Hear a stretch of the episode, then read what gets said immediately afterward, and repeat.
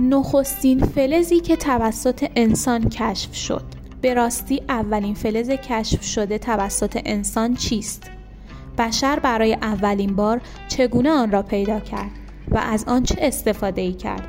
به نظر شما انسان ها در طول تاریخ از فلزات بیشتر برای چه مصارفی بهره بردند؟ با هنرسان تا انتهای این پادکست همراه باشید.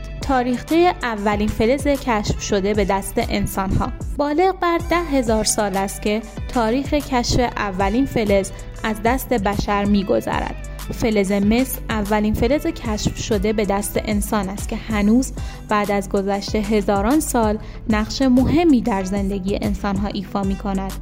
مس جزء کمیابترین نوع فلزاتی است که به شکل آزاد در طبیعت وجود دارد. فلز مس در دسته منحصر به فردترین نوع فلزات قرار دارد. به این علت که به دست انسان کشف شده است. رنگ سرخ مس و حالت چکشخاری آن بسیار بالا و فوقالعاده است. در ادامه این پادکست در مورد اولین فلز کشف شده توسط انسان صحبت می کنیم با هنرسان همراه باشید. در کشور ایران هم سالهای بسیار طولانی است که از فلز مس استفاده می شود وجود کوره های قدیمی و ابتدایی در آثار جامانده از دوران قدیم حاکی و گواه این داستان است. در ایران اشیای مسی کشف شده در تپه های با نام های تپه زاقه، تله ابلیس، تپه سیلک شاهد این حقیقت هستند که ایرانیان از حدود 5000 سال پیش از مس در ساختن اشیا استفاده می کردن. در زمان حال ایران از جمله بزرگترین دارندگان معادن مس در دنیا می باشد.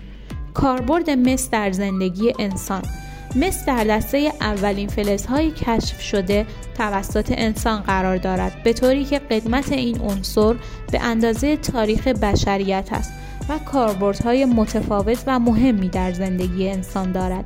این فلز بعد از فلزات غیر آهنی در دسته محبوب ترین فلزات قرار دارد. فلز مس خالص است و خواص فیزیکی و شیمیایی زیادی دارد و از همه مهمتر رسانایی بالایی هم دارد. زمانی که انسانها برای اولین بار مصر را کشف کردند آن را فلزی ارزشمند می‌دانستند و از آن برای ساخت جواهرات زیورالات سکه و غیره استفاده می‌کردند و همین روند پیش رفته تا زمانی که با افزایش میزان استخراج مس از آن برای ساخت ظروف و ابزارالات هم استفاده کردند. مهمترین ویژگی های مصرف مس در زندگی انسان فلز مس از جمله فلزاتی است که حدود 46 درصد آن شامل استفاده در صنعت برق و الکترونیک می باشد. تقریبا نیمی از تمام استخراج های مس در دنیا صرف مصارف الکترونیکی می شود.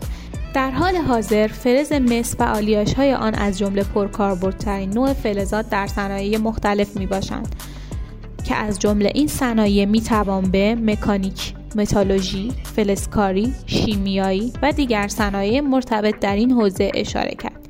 این فلز در صنعت داروسازی و رنگسازی و صنایعی مانند چرمسازی هم به کار برده می شود.